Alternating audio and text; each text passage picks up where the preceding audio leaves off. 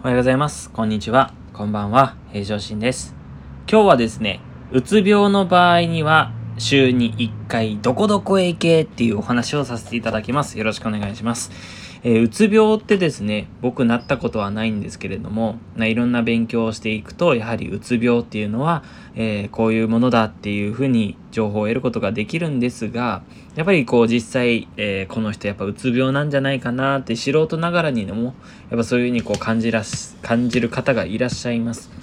まあ、ちょっと僕がいろいろ情報収集させて勉強させてもらっている本の中で、えーあ、面白いなって、あ、ためになるなって思ったのがあったので紹介をさせていただきます。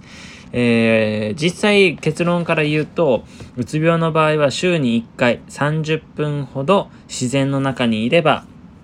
発病のリスクが37%低下するっていうデータがあります。エビデンスとかっていうのはちょっと本の一節ではありますので、これ以上はできま、えーお話しすることはできませんが、私もなるべくこう、週1回は外を歩いて散歩しような、散歩しようかなっていうふうに思ってやってるんですけど、僕うつ病ではありません。躁うつでもありません。ので、えーその落ち込むっていうことがちょっとわかりませんが、リフレッシュしたいなって思うときは、やっぱりこう、ぼーっと一人で歩いたりします。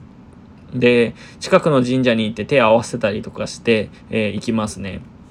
だから気持ちはわからんでもないなっていうのでも37%ってすごくないですか？約4割ですよ。なので、えーぜひ、もし、えーこれをこう、運よく、えー聞いている方がいらっしゃるのであれば、え1週間に1回30分以上、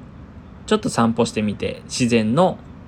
移り変わり、四季の移り変わり、ああ、こんなところにこんなのがあったんだ、とか、あこういう道があったんだとかそういうのを、えー見てみるのはいかがでしょうか。やっぱり、えー倦怠更新って言っているわけですから体の作りか、えー使い方っていうのももちろんそうなんですけれども心の方にもフォーカスしていきいかないといけませんのでぜひ、えー心の方もということで今日はこういうお話をさせていただきました、え簡単ではありましたけれどもこれで終わらさせていただきます。ご清聴ありがとうございました。それではまたお会いしましょう。